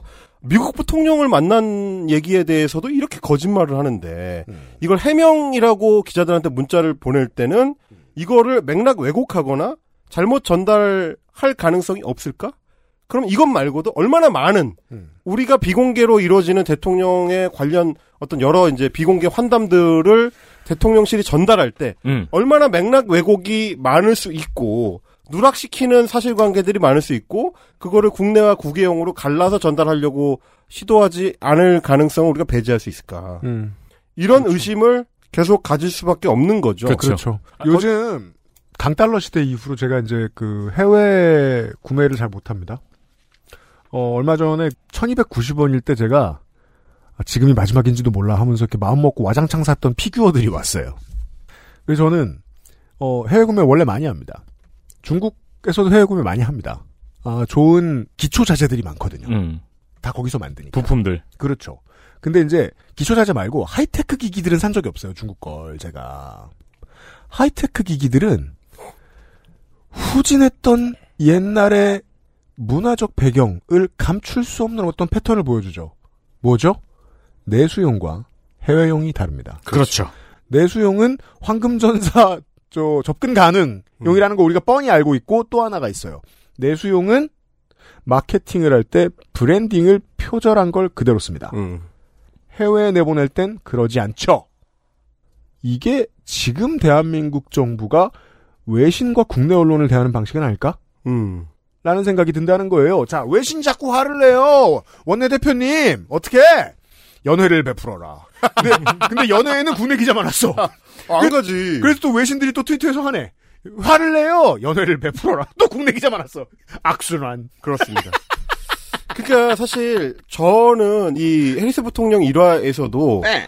미국이 미국 정부가 한국 정부를 얼마나 이상하게 볼까라는 거예요. 음. 이거 지금 맥락 왜곡인데 네. 그렇다고 이것까지 정정하려고 들진 않을 거거든. 음. 미국 입장에서는 어쨌든 외교 관계가 있는데 그쵸. 하지만 이상한 놈들이라는 인식은 명확하게 갖게 되죠. 팅! 어. 아니 왜 왜왜 대화를 안 했다고 거짓말을 하며 그리고 그걸 해명할 때도 맥락을 왜곡시켜서 우리 부통령이 부차적인 얘기를 한 것처럼 왜곡 전달을 하냐 라는 거를 옛날 같으면 이걸 한국 기자들한테 문자로 던졌기 때문에 옛날 같으면 미국 정부가 몰라요. 음. 근데 이제는 아는 시대라는 거죠. 이제는 한국에 와 있는 외신 기자들이 그 한국어를 해석해서 자기 취재원들, 미국인 취재원들과 만났을 때 얘기를 꺼내게 될 거고, 그리고 한국에 보도되는 내용을 해석 번역해가지고 미국 백악관도 다 가져갑니다. 다 보고 있어요. 그럼 얘들이 뭘 왜곡시키는지를 실시간으로 파악을 하고 있는 거예요. 말을 안 할 뿐이지. 그리고 저도 이번에 이제 이 기자들, 오늘의 다섯 분의 주인공의 계정을 좀 구경해 봤거든요. 열렬 트위터리안들이 겁내 도와줍니다. 다 갖다 주죠. 예. 음. 네. 겁나 갖다 줍니다. 네. 그러면서 꼭 팬심을 담아 한마디 합니다. 늘 지켜보고 있습니다. 이러면서 겁나 응원의 대상이에요. 팬덤 생겼어요. 아니 그런 시대인데 네. 왜 대통령실을 안 보냐 이거죠. 음. 제가 지금 의문을 갖고 있는 건 그래서 이 UMC가 찾아내신 UPD가 찾아내신 그 데모 거짓말 좀 하지 말란 말이야. 그렇죠. 이게 나오는 겁니다. 이제는 그럴 수 있는 시대가 아니다. 지났다. 라는 거예요. 음. 자, 윤석열 정부의 MBC 공격 에 대한 이번입니다. 자, 이제 이번 달로 돌아왔습니다. 그렇습니다. 외신 기자들의 어떤 뜨악함들이 음. 트위터에서 생생하게 느껴집니다. 여기 지금 한국에 들어와 있는 외신 기자들이 얼마나 이 기괴한 장면을 이상하게 보고 있는가. 이 정부 진짜 진짜 이상하다. 아, 이거 하나 말씀드릴 수 있겠습니다. 이명박 정권 때처럼 제3노조 키워주고 돈 끊고 조선일보 TV 창사시켜주고 앞번호 전진 배치하고 이런 짓거리 한꺼번에 했죠? 못 그랬을 거요? 음. 예, 못 그랬을 겁니다. 지금 언론 환경이면. 그렇죠. 네. 자, 그러다 보니까 기자들도 다 보고 듣는 눈과 귀가 예전에 비해서 정밀해졌는데, 외신 기자들이. 음. 그러니까 사안을 볼 때, 특히 윤석열 대통령이라는 거짓말적인 대통령을 볼 때, 틀어볼 수밖에 없는 거예요. 음. 편견을 갖고 볼 수밖에 없는 거예요. 좋게 보지 않아요. 아니 그리고 언론 입장에서 음. 그냥 위어드해 보이는 게 아니고 음. 자꾸 싸우잖아요. 그렇죠. 나하고 싸우니까. 네. 나하고 직접 싸우니까, 심지어. 네. 게다가 그 기자들, 지국장이 본인들도 싸워본 적 있어. 응, 그렇죠. 그러니까요. MBC가 뭘 당한지 알겠어. 아니 뭐야 원문 그대로 실었는데 무슨 축약본이야. 그렇지. 아, 그래, 이거 너무 재밌어요. 그 미친놈, 어떤 미친놈, 유명한 미친놈하고 한번 붙어보죠? 그럼 그 미친놈이 딴 사람 해하고 다닐 때, 쟤 왜 저러는지까지 이해돼요. 그렇지. 음. 예. 내가 당해봤거든. 음. 그러니까 공감대가 넓어지고요. 그러니까 직접 상대를 하지 않았던 매체들도 어, 윤석열 대통령이나 윤석열 정부에 대해서 삐딱하게 보게 됩니다. 그러면 어떤 일이 일어나느냐? 별거 아닌 건데도 삐딱하게 보도가 나가요. 당연하죠. 사람이 하는 거기 때문에 자연스럽거든요. 예를 들면 제가 오늘 가져온 게 이겁니다. 음. 미국의 소리 VOA, Voice of America 같은 경우는 음. 어, 미국 정부에서 국무부에서 운영하는 이제 일종의 기관지기 때문에 네. 원래 이제 해외 이슈를 다룰 때 특히 해외 정상에 대해서 다룰 때는 최대한 객관적인 모습으로 이제 비춰 보이도록 만들어서 보도합니다. 어, 그리고 외교 관례상으로도 이제 그렇게 보여주려고 하지 않죠. 정치적 판단을 최대한 배제하는데 음. 이번에 논란이 된 게 윤석열 대통령에 대해서 보도를 할 때 윤석열 대통령을 찍은 사진이 아니고 윤석열 대통령이 테이블에 비쳐 보이는 거울상의 모습을 보도했어요. 자, 사진 기자의 저널리즘은 메시지 전달이 간절할 때 특히 빛납니다. 어, 음. 전쟁을 촬영한다. 혹은 뭐 독재 정권을 촬영한다. 이럴 때 그 구도를 상상하기 위해서 그 기자 자신의 소양을 어마어마하게 쏟아부어야 돼요. 그렇죠. 그렇죠. 이 완벽한 구도를 보세요. 자, 위에는 윤석열 대통령의 앉은 다리가 있습니다. famous 쩍벌이에요. 쫙 벌어져 있죠. 쩍벌이 위에 있고 상체 토르소가 테이블에 비쳐 있고 그 뒤집어진 토르소가 밑에 깔려 있습니다. 그렇습니다. 이 완벽한 구도를 생각해내기 위해서 Voice of America의 사진 기자는 그동안 겪었던 모든 걸 다 집어넣은 거예요. 와 근데 이 사진 잘 찍었네요. 잘 찍었어요. 네. 자, 이게 뭐냐면 캐나다하고 정상회담하는 장면이거든요. 캐나다 네. 트뤼도 총리하고 아 캐나다 총리 양말 이쁘네요. fashionist니까. 네. 음. 그리고 이제 캐나다 총리는 다리를 꼬고 있죠. 그렇죠. 쩍벌이 아닌 게 이게 보이도록 돼 있고. 그러니까 사실은 한국 대통령하고 캐나다 총리가 정상회담한 사진을 보도하려면 음. 둘이 나란히 앉아 있는 장면 앉아서 환담 나누는 거 찍으면 되잖아. 하잖아요. 근데 그걸 보도하는데 사진은 이걸 써요. 그러면 의도가 있는 거 너무 명확한 의도가 있는 거죠. 그러네요. 쩍벌과 안 쩍벌도 대비돼 있네요. 그리고 한국 대통령은 뒤집혀 있습니다. 음. 근데 우리는 그러면 자연스럽게 그걸 떠올리게 되는 거죠. 이코노미스트의 표지, 음. 아시아판 표지에 그죠. 어, 윤석열 대통령이 위어드하게 일러스트로 묘사돼 있었던. 음. 그래서 어, 손에 구두를 끼고 있고 음. 위 아래가 뒤집힌 양상으로 이제 초보 정치인으로서의 윤석열 대통령의 이제 기괴한 행보에 대해서 해설한 음. 이코노미스트 기사를 떠올리게 됩니다. 네. 마치 그거를 사진으로 찍은 듯한 장면을 VOA에서 내보내는 거죠. 자, 3시간의 이야기로서 이 설명이 충분합니다. 지난 6개월, 더 길게는 이제 캠페인이 진행되던 9개월에서 1년 동안 외신 기자들이 이해가 엄청 깊어진 거예요. 음. 충분히 많은 아카이브를 쌓은 거예요. 이런 예술 작품이 나올 만큼. 자, 그러면 이 깊어진 한국 정치에 대한 이해도를 바탕으로 해서 윤석열 대통령을 놀리는 데서 이제 그치지 않습니다. 음. 한국 사회 전반에 대한 인식과 관심이 높은 상황이기 때문에 한국의 다른 주요 정치인 이런 사람이 뽑혀? 딴 새끼 들어있어. 그렇죠. 그리고 대통령이 될 가능성이 높은 주요 정치인 예, 저당이면 데리고 와봐. 예, 예를 들면 서울시장. 그렇죠. 이런 사람들한테도 관심이 가게 되는 거예요. 음. 그리고 그 사람이 내놓는 정책이나 이 발언들의 이상한 점을 빨리 캐치할 수 있는 많은 외신 기자들을 우리는 보유하게 됐습니다. 네, 그리하여 이제 BTS를 어디 이상한 곳에 가두려고 했던 부산시장의 행적도 전 세계에 다 보도돼 있고요. 그렇습니다. 그리고 네. 오세훈 서울시장이 얼마 전에 저출생 대책으로 언급했던 내용, 음. 그러니까 싱가포르나 뭐 홍콩 이런 데서 저임금으로 외국인 도우미를 사실상 이제 사서 쓰자. 네. 그 정책을 우리도 어, 따라하자라고 얘기했던 거를 뉴욕 타임즈가 무려 뉴욕 타임즈가 보도를 합니다. 음. 이유는 뭐 우리가 3시간 동안 살펴봤던 그 이유죠. 한국에 대한 이해도가 높고 취재원이 풍성한 외신 기자가 이제는 유력 대선 주자인 서울시장한테까지 관심을 가지게 됐고 네. 그 서울시장이 global standard에 맞지 않는 이상한 발언을 했을 때 이거는 전 세계로 타전이 됩니다. 네. 그래서 제목이 이렇습니다. 한국은 이제 더 이상 아이를 많이 낳지 않는데 그거에 대한 어, 시장님의 서울? 시장님의 정답은 더 많은 nanny들. 그렇죠. 자, 보세요. 짧게 말하니까 얼마나 바보 같은 게 잘 보입니까? 그러니까요. 상황을 명확하게 이해하고 짧게 축약하는 능력이 생긴 거죠, 이제 외신 기자들이. 예, 그러니까 육아 보조 노동자가 많아지는 게 애를 많, 많이 낳는 거랑 뭔 상관이며? 음. 그리고 기사에 들어가면 그거를 싼 외국인을 쓰자라고 그죠. 대선 후보가 얘기하고 있습니다. 예, 노동 해법에 있어서 딴 길로 새 나가는 게 답이 아니잖아요. 상관없는 답 내놓는 거 우리 지금 저희가 지난 3주 동안 계속 말씀드렸죠. 아무 상관없는 문제를 내놓은 다음에 친이계는 고위 관료들은 꼭 민영화를 외친다고. 그렇지. 야, 너 오늘 또 모기 물렸어? 민영화 할까? 잖아요. 외신은 이걸 비웃어 주죠. 그렇습니다. 이게 예전 같으면 뭐 한겨레나 경향신문 같은 이제 국내 매체에서 주로 다뤄지고 끝났겠지만 이제는 아, 뉴욕 타임즈에 실리는 시대다 라는 거를 좀 좋게- 알아야 되고요. 좋게 말할 수도 있어요. 멀쩡하게 보도 잘하던 우리나라 기자들한테 중요한 원군이 생긴 거예요. 그렇죠. 네. 그러니까 뭐 이게 우리도 외신한테 잘 보여 가지고 뭐 사랑받는 한국인이 되자 뭐 이런 얘기를 드리기 위해서 3시간 동안 떠든 건 아니고요. 네. 정치를 함에 있어서도 이제 더 이상 숨을 곳이 없다. 그렇죠. 라는 말씀을 드리고자 한 겁니다. 대내용 메시지, 대외용 메시지를 갈라서 대외용으로 나갈 때는 잘 포장된 거를 외국인 기자들한테 보도자료를 뿌리면 그거를 음. 그냥 단순히 받아 쓰던 시대는 이제 끝났다. 네. 거짓 없는 투명성, 그리고 명확한 입장, 올바른 언론 대응, 이것들이, 그러니까 다른 소위 선진국, 서구 선진국들 정치인들은 다 하고 있던 것들, 네. 혹은 잘못하면 개욕 먹던 것들, 음. 이제 한국인 정치인들도 예외가 아니다. 아, 이거에 기반해서 국정 운영을 하시라. 음. 거짓말 좀 하지 말란 말이야. 라는 말씀을 예, 드리고 싶어서 세 시간을 떠들어 봤습니다. 네. 아, 근데 이번 날리면이 음. 저는 끝이라고 봤어요.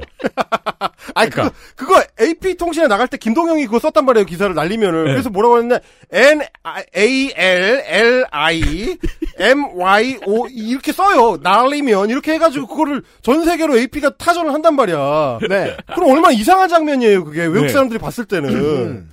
이렇게 되는 시대다라는 거죠. 날리면 오빠 대박이 나오는 거야, 트위터에서. 이름 바뀌었다고, 우리 대통령. 미국인들이. 이게 방금 전에 헬마우스가 말해준 사례 같은 건다 그렇게 유명한 사례는 아니었잖아요. 그렇죠. 근데 날리면이 너무 유명해졌잖아요. 음. 그러니까 이제 국민들이 숙지가 된 거야. 위기 대처 능력에 대해서. 음미해 주세요. 날리면 사례를 통해서 다시 한번 이번 주에 들으셨던 사례들을 생각해 봐 주세요. 발단, 의도, 전개 다 똑같아요. 네. 심지어 망신 당한다는 결과까지 똑같아요. 네. 앞으로도 헛발질이 나오면 날리면처럼 반응을 할 거라는 거를 국민들이 안다는 거예요. 이제 시- 언론들도 알고. 그렇습니다. 그런 식으로 얘기합니다. 힘이 잘 빠지는 사람들, 힘이 잘 빠지는 것도 체질이니까 뭐 욕할 수는 없죠. 다만 민주정부 몇 번 기회 줬을 때 뭐 했냐, 진보 정치 세력 기회 많이 줬을 때 뭐 했냐라고 하죠. 민주주의의 고도화는 열매로 돌아옵니다. 음. 함부로 나쁜 짓 못하잖아요, 이제. 그렇죠. 예. 예, 전 국민이 노력한 결과입니다, 이게. 음. 이런 사람이 뽑힌 거 말고, 어떤 잘못된 사람이 뽑혔을 때, 그가 무슨 잘못을 하는지 쉽게 볼 수 있는 사회. 그러니까 이건 뭐 누가 뽑혔냐가 중요한 게 아니고 예. 누가 뽑혔든 네, 견제를 얼마나 충실히 받을 수 있느냐. 네. 그런 사회가 됐느냐. 박근혜 예. 때처럼 대통령이 뭔가 지지율이 좀 딸린다. 네. 지지율이 좀 어렵다 싶을 때 그 해외 나가서 색깔옷 외교를 하면 이 HP를 채울 수 있던 시절은 이제 없다는 거죠. 네. 그때 하고 비교하면 어, 해외에서 우리 대통령을 바라보고 있는 외국 기자들의 눈이 예전 같지 않기 때문에 네. 그런 헛짓을 하면 국내에 고스란히 타전되고 전 세계로 다 뻗어나가게 된다. 음. 그 부분 때문에라도 도망갈 곳을 자꾸 찾으려고 하거나 음. 에, 꼬리표를 숨기려고 하거나 그런 어설픈 작태를 이제 에, 포기하고 정직한 국정 운영을 해주시기를 부탁을 드리겠습니다. 이번 주 3시간은 소수의 열심히 일을 잘하는 베테랑 해외 기자들을 칭찬하려고 대단한 사람들이라고 얘기하는 게 아닙니다. 대단한 사람들입니다만 그 사람들이 일을 잘할 수 있게 된 배경에도 우리 시민들이 끌어올리는 어떤 사회가 있었기 때문에 가능했다는 얘기입니다. 음. 예. 우리가 잘해서 즐거울 수 있었습니다. 3시간. 헬마우스님이었습니다. 겨울에 만나요. 고맙습니다. XSFM입니다. 거짓말 좀 하지 말란 말이야. 아직도 생리대 유목민? 어떤 생리대를 써야 할지 불안하신가요? 100% 유기농, 발암물질 유해 성분 불검출. 어떠한 피부에도 자극 없이 안전하게. 무화학 수압 가공. 100% 국내 생산. 믿을 수 있는 생리대. 소중한 사람들, 소중한 당신에겐 29 Days 유기농 real cotton ultra slim. 아, 시원하다. 한 번 보고 두 번 보고 자꾸만 보고 싶네. 뭐가 그렇게 신났어? 뭘 그렇게 보고 싶은데? 매일 아침마다 보니까 아주 날아갈 것 같아. 헤어진 줄 알았는데 다시 만나는구나? 시원하게 만나지 그럼. 아름다운 세상이야. 음, 띠리리. 상쾌한 하루의 시작. 매일 보는 즐거움. 매일 매화. 제조 극동의 집함 판매 TNS 건강기능식품 광고입니다. 매일 매화. 매일 매화. 스트레스, 인스턴트 식품 섭취 등 배변 활동을 위축시키는 환경으로부터 당신을 구원하련다. 장애 요즘 저기 좀 많이 아프시거든요. 유면상 PD님이. 유면상 PD 많이 그 감기를 심하게 앓고 있어요. 네네네. 장애 연동 운동을 촉진시키는 차전자피 17종의 혼합 유산균, 현미, 배아 등의 부재료로 만들어져 있습니다. 음. 매일 매화를 한 포하고 꼭 물을 많이 마셔야 합니다. 네. 이걸 잘 지켜주면 웬만해선 배변 활동이 원활해진다고 합니다. 음. 모든 사람이 아침에 집을 나설 때 웃는 날이 오길 바라며 큐비엔의 사르락토는 포스트바이오틱스나 프리바이오틱스는 면역력과도 관계가 좀 있고요. 그렇죠. 그리고 장을 움직이게 하는 기전이 아주 많이 다르더군요. 공부를 해보니까. 매일 매화는 그냥 이목적입니다. 밀어내죠. 그냥 이목적이고 네. 놀랍니다. 오잉? 하고 원시인이 된 기분이야. 이러면서 매일매화는 액세스몰에 있습니다. 아스트랄 뉴스 기록실 뉴스 아카이브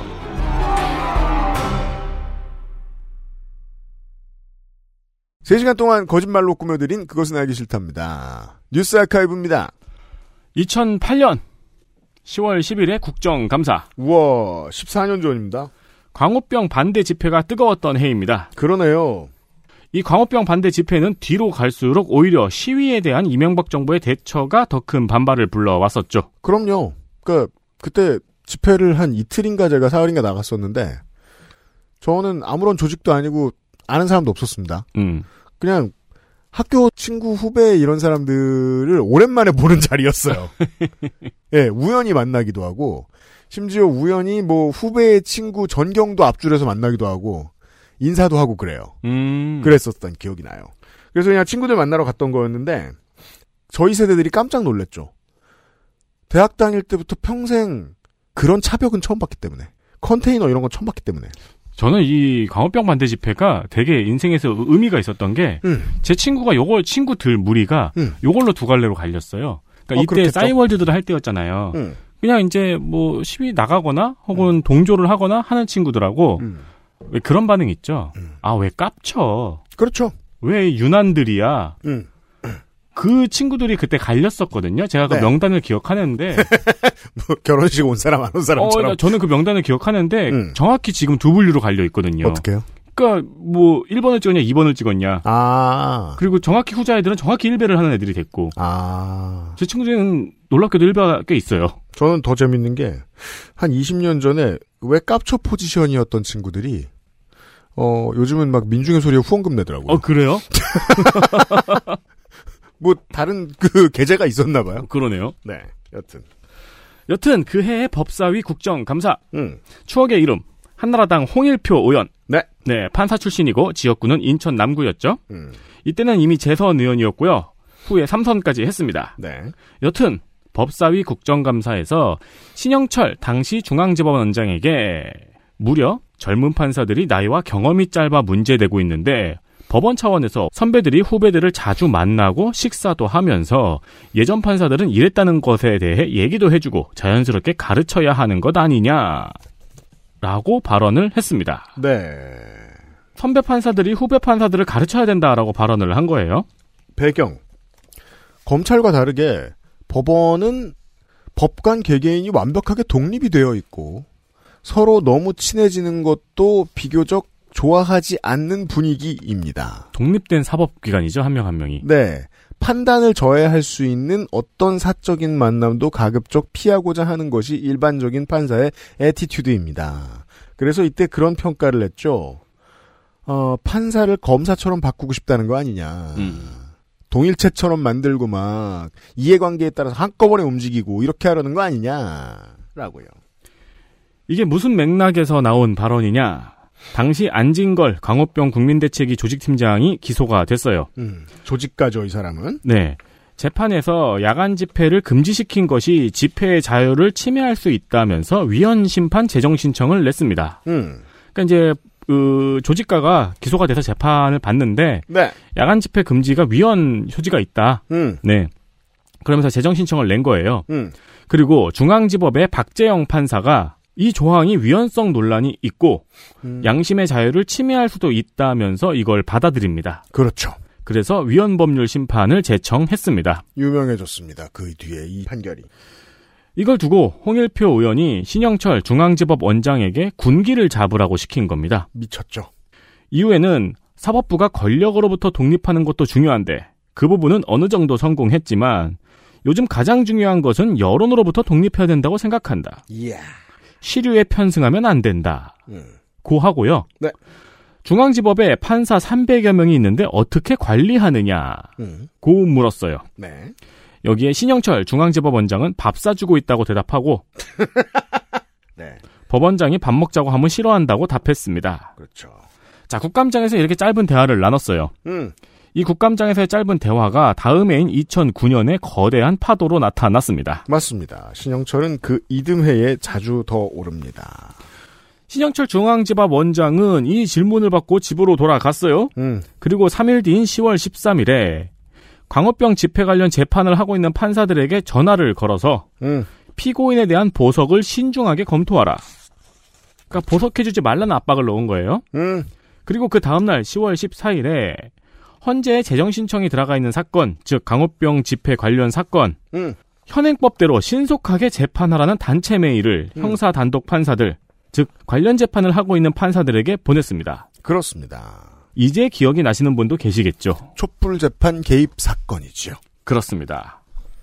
이 메일은 2009년 3월 언론의 보도로 알려졌는데요. 음.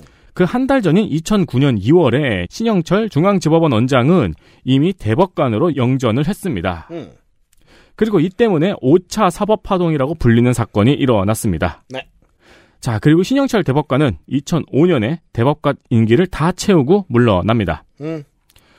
2009년 9월에 야간 집회 금지는 헌법 불합치 결정이 났죠. 그렇죠. 그러니까 박재영 판사의 판단이 옳았던 거죠. 음. 이 효과가 박근혜 퇴진 촛불 집회에서 드러났죠. 그렇죠. 퇴근 시간에 우르르 모였습니다. 그렇습니다.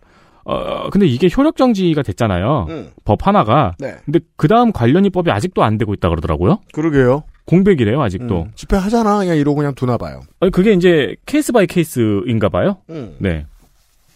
또 10년이 지난 2018년 문제의 발언을 한 홍일표 의원. 음.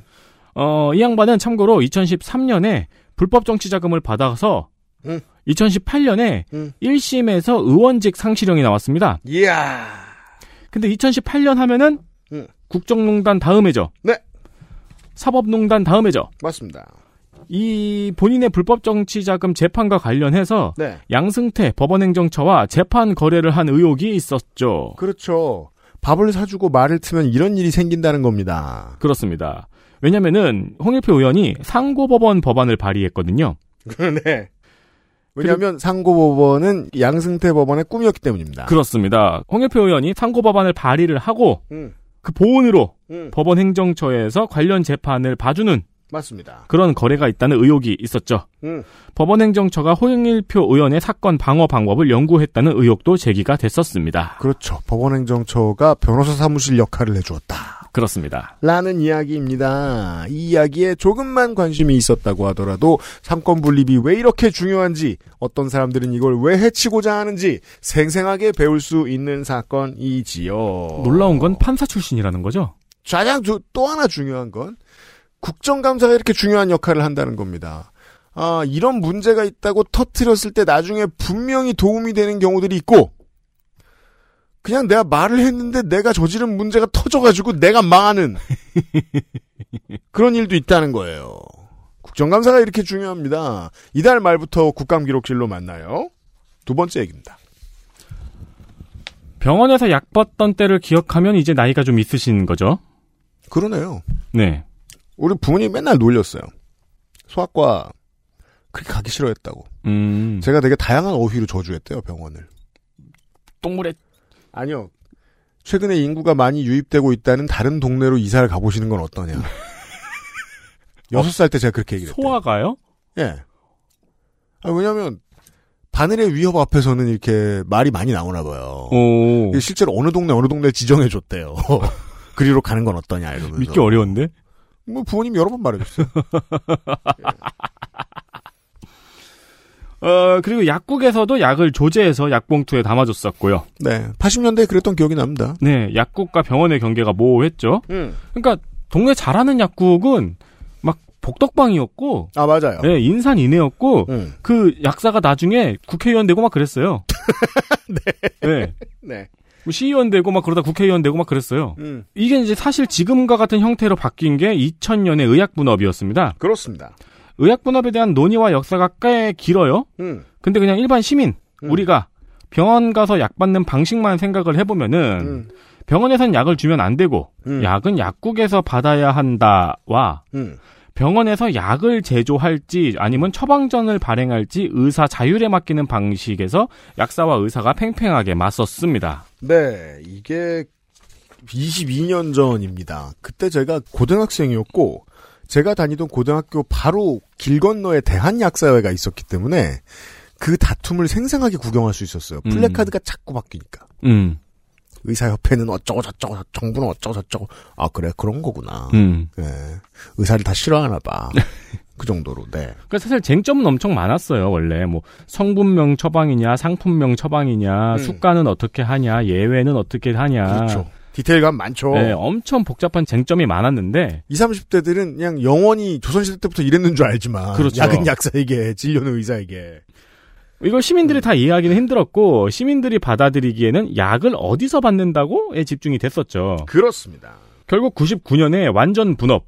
그러니까 병원에서 무조건 처방전을 발행하고 네. 약은 무조건 약국 가서 상다는 방식의 합의를 했었는데 맞습니다. 이때 병원 내부에 조제 시설과 약사가 있는 병원들이 반발을 하기 시작합니다. 그렇습니다. 옛날 병원에는 병원 안에 약 받는 데가 있었고 거기 약사가 있었어요. 지금도 큰 병원에는 있죠. 네. 네. 근데 동네 병원에도 그게 있었어요. 맞아요. 네. 조제실이 딱 있잖아요. 그렇죠. 네. 병원에 똑같은 모습이었다고 보시면 될 것 같아요. 20대 청취자 여러분. prescription 하고 딱 써 있습니다. 병원에도. 음. 그 약국처럼. 그렇습니다. 병원에서 진료도 보고 약도 지어주면 약값도 받고 음. 게다가 무엇보다 중요한 건 의약품 거래를 통한 마진뿐만 아니고 막대한 리베이트가 있었죠. 맞습니다. 이 리베이트를 포기할 수가 없었던 겁니다. 음흠. 병원은 네. 2000년에 의사 파업은 총 5번이 있었습니다. 음. 1차는 개원의, 2차는 전공의, 3차는 의료기관, 나중에는 의대 교수 등 돌아가면서 파업을 하다가 음. 10월 5차에는 전국의 1, 2, 3차 병원이 모두 파업에 참여를 했습니다. 네. 김대중 정부는 그런 점에서 참 이채로웠죠. 어, 그동안 볼 수 없었던 시민운동들이 막 생겨났습니다. 네. 의사 파업이 그러했어요. 이로 인해서 피해를 받은 환자도 물론 있었지만 음. 근데 또 파업을 한 형태를 한번 생각해 보면은 음. 1차, 2차, 3차, 4차는 돌아가면서 파업을 한 거예요. 음. 그러니까 필수 의료 인력은 당연히 빼놨고 음. 의료에 공백이 생길 수 있는 형태의 파업을 최소화 시켰던 파업이었던 거죠. 음. 실제로 공백을 야기한 파업은 5차 때만 한 겁니다. 네. 또 한편으로는 그러면서 의사 파업이 좀 잦아지니까 음. 보건소 백신 줄이 길게 늘어섰다는 기사도 있더라고요. 사회부는 당연히 그런 거 취재하러 가야죠. 네, 왜냐면 이제 감기 걸려도 병원이 문을 닫을까봐 그렇죠. 백신을 미리 맞아놓자라는 시민들의 불안감이 있었던 거죠. 맞습니다. 이 정확한 논의 내용을 모르는 시민들 사이에서는 의사들 밥그릇 싸움이라는 인식이 강했고, 네. 어, 실제로도 밥그릇 싸움이 맞는 것 같습니다. 음. 실제로 언론과 시민들에게도 반응이 아주 싸늘했습니다. 의사들의 파업은. 음. 또 그와는 별개로 아주 조심스럽게 의사들에게는 단체 행동권이 없는가라는 논의가 조심스럽게 등장을 했어요. 그렇습니다. 의사들의 단체 행동권은 그래서 대한민국에서는 우파의 아젠다로 시작되어 아직까지 그 자리에 머무르고 있습니다. 네. 재작년 의료계 파업 당시에 이 20년 전의 의사 파업 때와 비교하는 언론도 의료계의 글들도 되게 많더라고요. 음. 뒤져 보니까. 음. 대부분의 글들이 지금의 파업은 그때와는 다르게 명분이 있다. 네. 라는 논조예요. 그때의 파업은 이러이러했고 지금의 파업은 이러 이러이러했는데 지금의 파업은 그때와는 다르게 이러이러한 것 때문이니까 명분이 있다. 네. 뭐 이런 식의 논조로 글이 쓰여져 있더라고요. 음. 그러니까 의사들이 그때의 파업을 어떻게 평가하는지를 좀 엿볼 수 있는 힌트죠. 맞습니다. 그래서 더 이상 설명드릴 것이 없습니다. 그런 게 제일 안타깝고 그쪽에서 되게 안타까워할 지점인 것 같아요. 그때 열심히 피해 쉴드를 쳤는데 음. 지나고 나면 또 그때를 버려야 하잖아요. 네. 그때와는 명분이 다르다. 의사 파업도 정말 그런 말이 많아서 제가 너무 신기했거든요. 야, 지금 하고 싶은 말 때문에 선배를 버리는구나. 음. 이 후배들은 그 다음 후배들한테 버려질 거예요. 네. 만약에 우리가 보고 있는 시각이 맞다면. 음. 아, 이런 이야기. 관련된 이야기 아마 국간기록실 때 한 번쯤 더 할 수 있지 않을까 싶습니다. 나오겠죠.